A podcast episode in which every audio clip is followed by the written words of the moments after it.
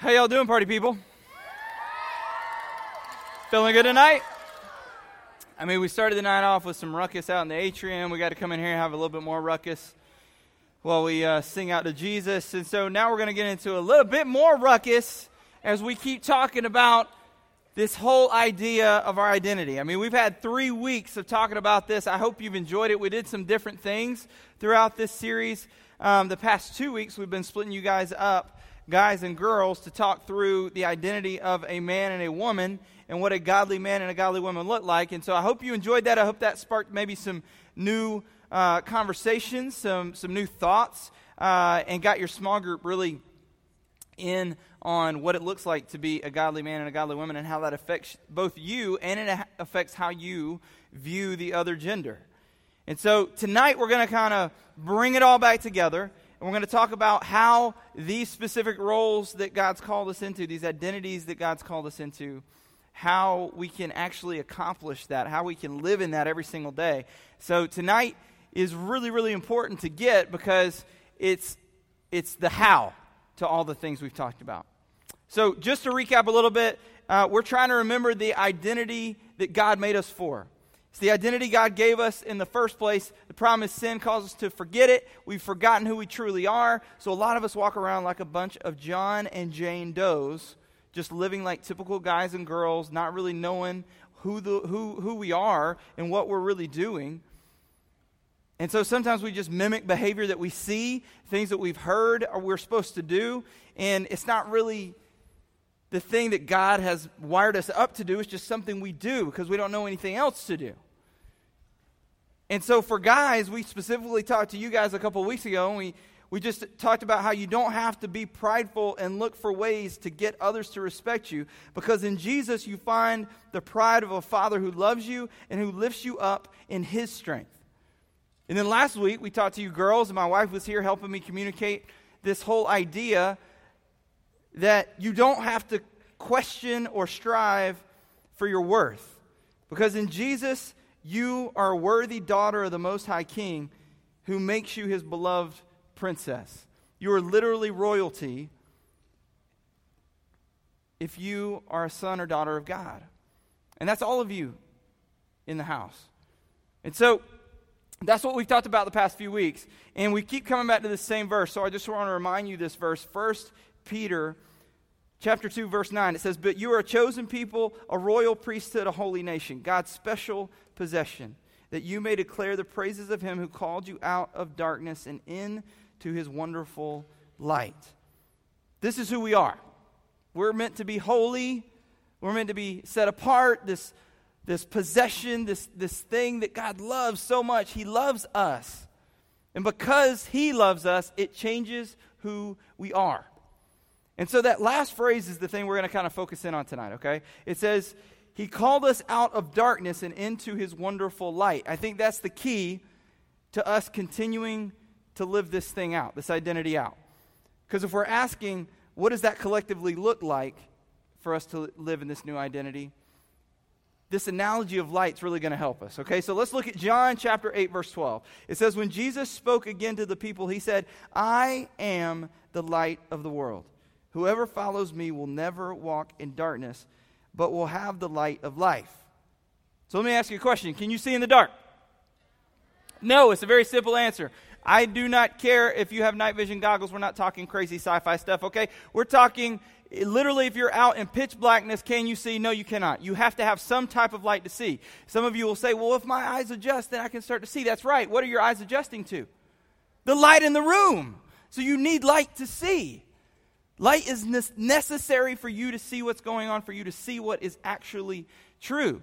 So then this starts to make sense when we start to talk about our identity, right? If you want to see who you really are, you need to see. And if you need to see, you need what? Yes, thank you. You're tracking. I love it. So if we need light, and we find out right here that Jesus is light, and the name we keep coming back to is Jesus, does it not make sense that Jesus is going to be the key for us going forward in realizing what our true identity is? It's going to continue to come back to Jesus because He says He is the light. So if He is the light, And when we're called into his marvelous light, that's when we see who we truly are. Then he is going to be completely tied to who our identity really is. Okay? So, when we actually become awakened to the reality of our identity in Jesus, because he is the only one who can enable us to see who we really are, it's because he is this light. Okay? So, hopefully it's clicking for you, starting to make sense. Now, you look at Ephesians chapter 5, verses 8 and 9, and it says this about darkness and light. It says, "For you were once darkness." We were in darkness, we were darkness in that we had no light in us, because light is who? Jesus. So if you don't have Jesus, you don't have what?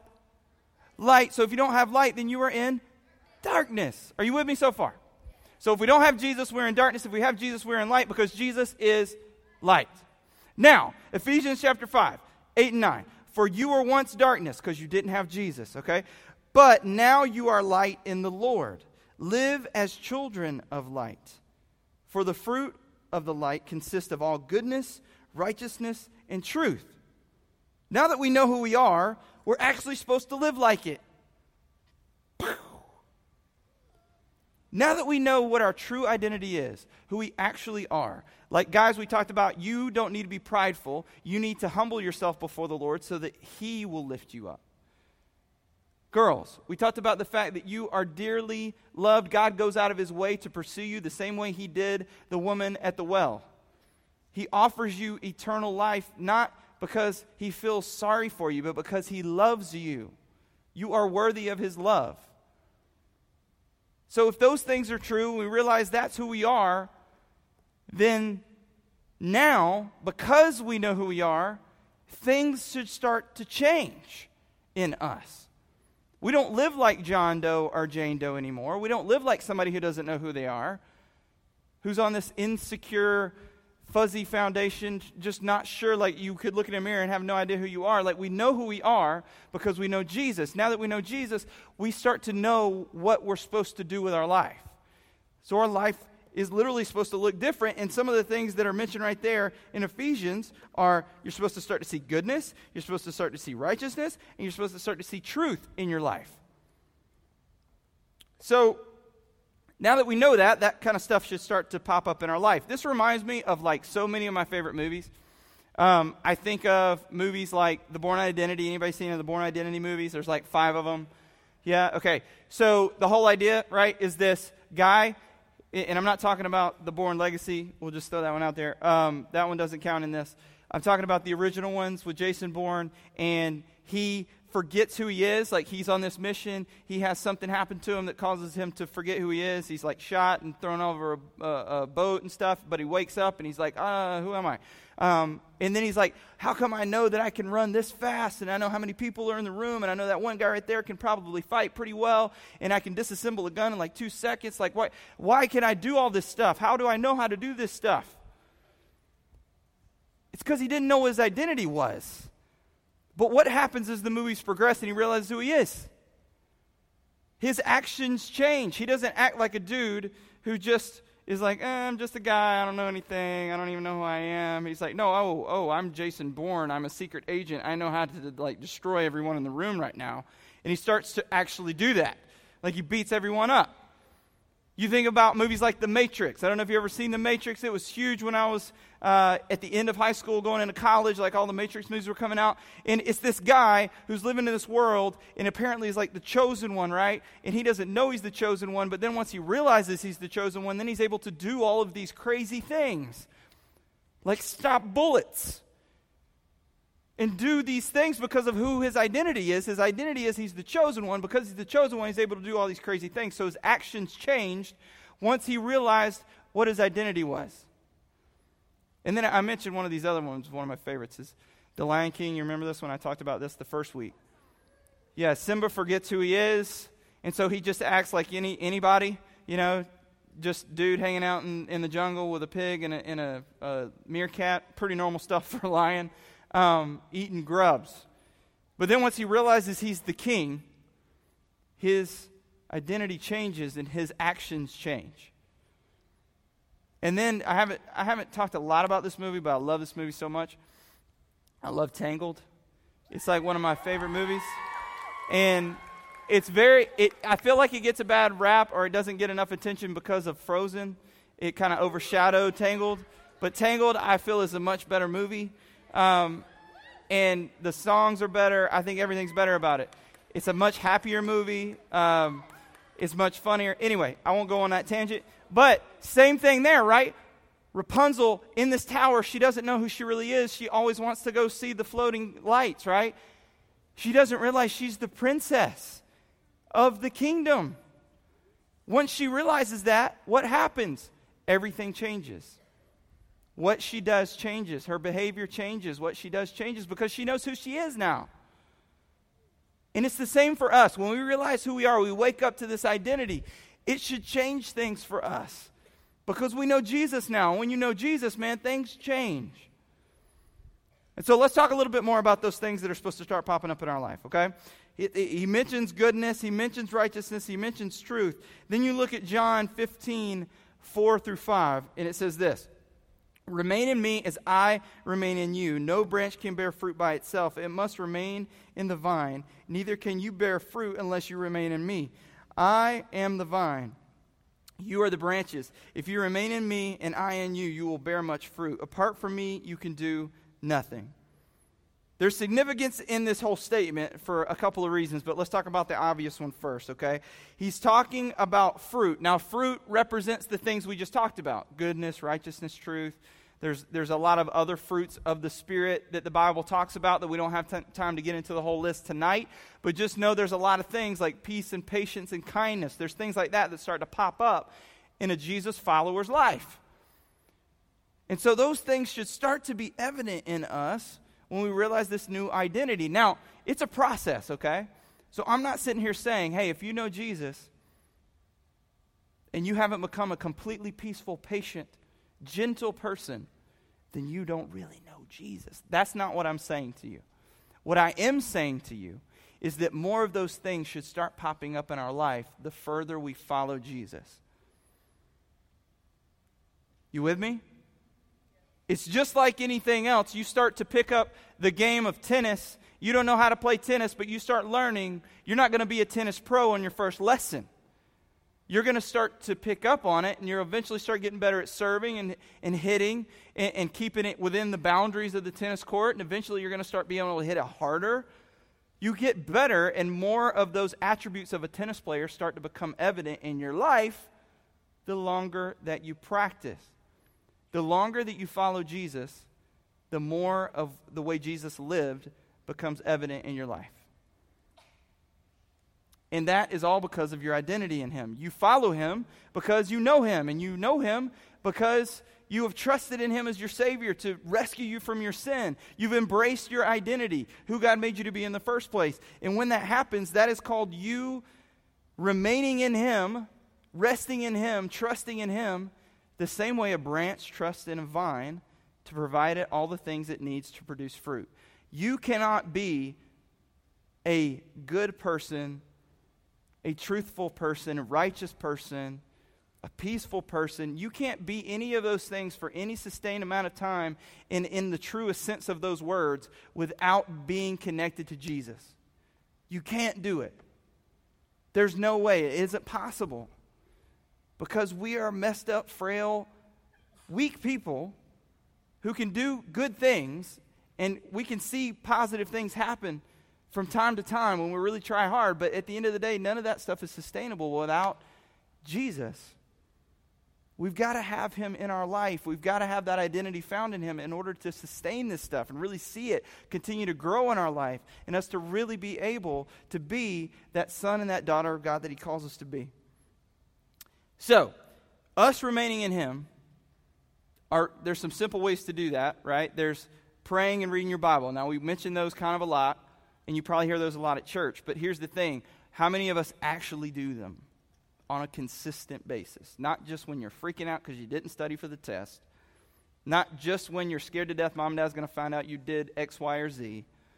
Not when you are just like, man, it's been like 2 years since I cracked open my Bible. Let's just check it out. Like, not just random stuff like that, not just when you're in crisis mode, but like you genuinely want to know Jesus more. And so you're opening up your Bible to hear about him and you're talking to him to ask him to help you with things, but also just to tell him what's going on, like to vent to him sometimes. I mean, there's all kinds of things you can talk to God about. But that relationship of talking and listening is going to be a huge part of you remaining in him so that you can have these fruits, these things popping up in your life that reveal your character and your identity in Jesus. Now, the other big part of that statement is Jesus keeps saying, I am, before he says things. He says, I am the light of the world. And then with this statement we just read, he says, I am the vine, right?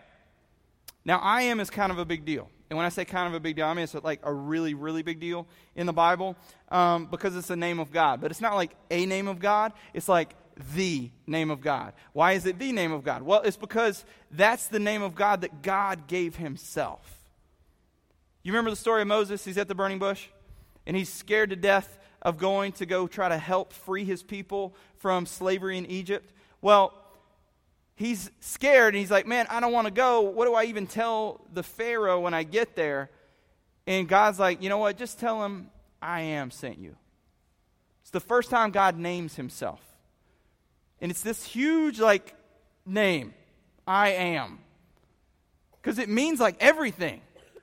Because he didn't, like, put anything after it, right? Usually you hear I am, and then it's like, yes, go on. It's usually like, I am, ... what? You are what? But God says, no, I am. Period. It's like, whoa. So the name I am is revered by the Jewish people. This is the holiest of holy names for God. And Jesus keeps referring to himself as I am. He even goes as far to say in another part of Scripture, just straight up, I am. And so Jesus continuing to refer to himself as I am is a huge deal for us because it helps us and reminds us of the fact that Jesus isn't just some guy.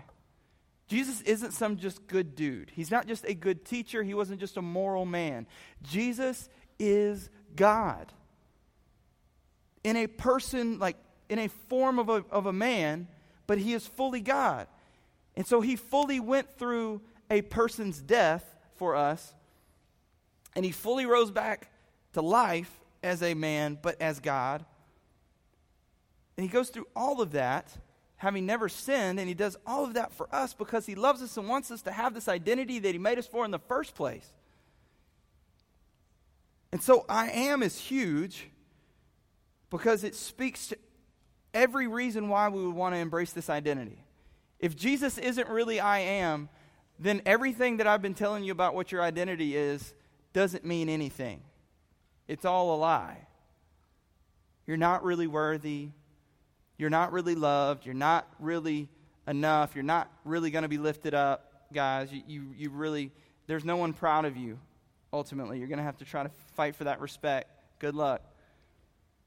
All that stuff is just not true if Jesus isn't I am. But what's amazing, what's awesome is that he is. It's like, how do you know he is? Well, because I have continued to see that for me firsthand, but then I've also seen it for other people firsthand for the entire time I've been working in student ministry.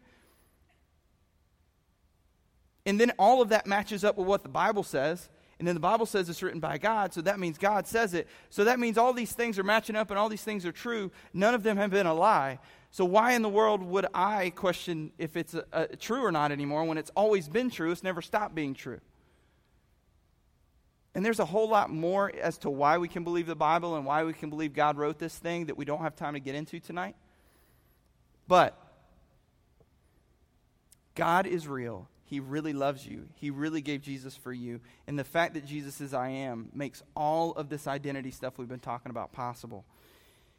And so kind of the thing that I'm hoping kind of sticks with you through this series is a little phrase, okay? And I hope it kind of hits you the way it hit me. And it's this. You find out who you really are when you find yourself in I am. You find out who you really are when you find yourself in I am. And we know who I am is, right? It's Jesus. So when you find yourself in Jesus, when you find yourself in all of the things that he is about, all the things he's called you to, all the things that he called us to follow him in, that is when you're finding yourself. That is when you are in your identity. That's when you are that guy or that girl that has been set aside, put apart, you're holy, and you're his cherished possession. And the thing is about that, it's not just for us, because when you're called into the light, and you now have this light, you're standing in this light, you know your identity. If you don't have Jesus, you're standing in what? Darkness. And if you now have Jesus, you're standing in light. So if you're surrounded by people who don't know Jesus, do you think they're going to see you?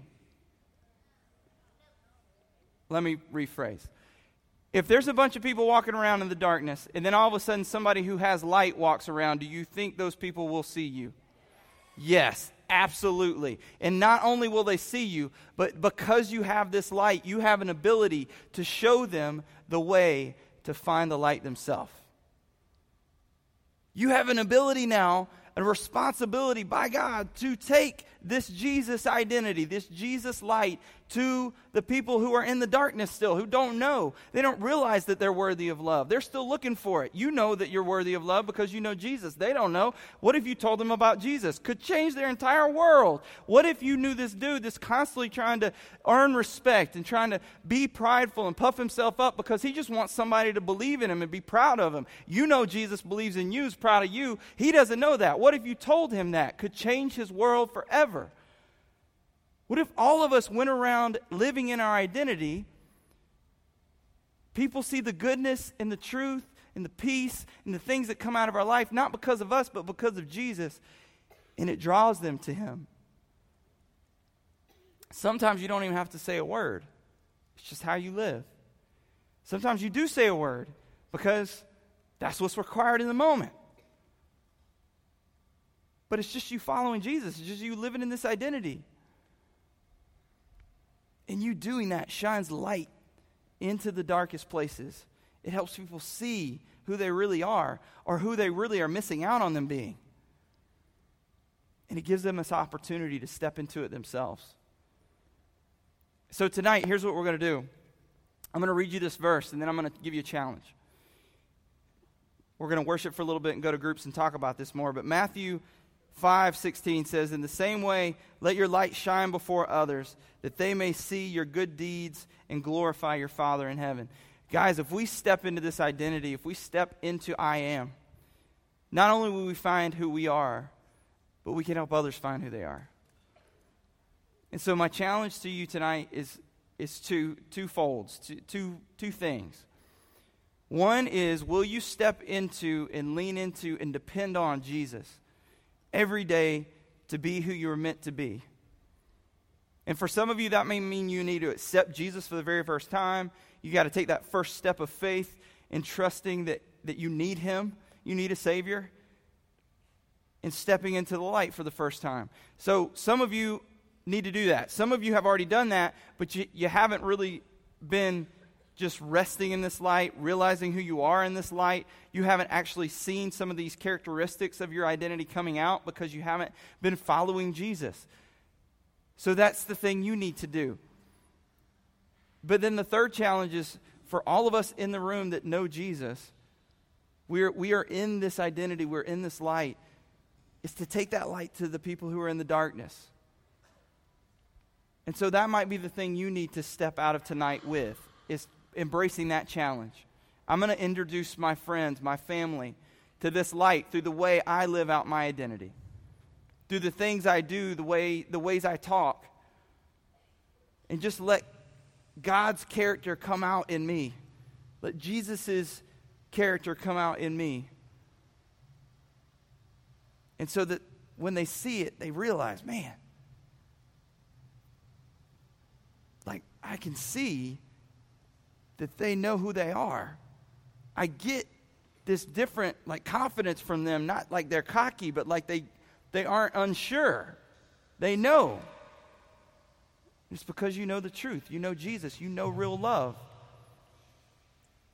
And so if that's you tonight, you need to take any of those steps. You want to step into any of those challenges and take them on. You're saying, yes, I'm down for this. I want to either accept Jesus for the first time then and embrace that identity as a son and daughter of God who's loved and cherished, then do that. If it's I need to step into that identity and actually step into it and follow Jesus in it, I need to start to actually have a relationship with him and let his character come out in me and that identity actually be present in my life, then you might need to do this. And if it's you who are needing to reach out to those in the darkness, then you might need to do this. But if it's any of those things, I want to ask you to just come forward and not just stand. And I don't want you to just come forward and look around and be like, okay, cool, here I am.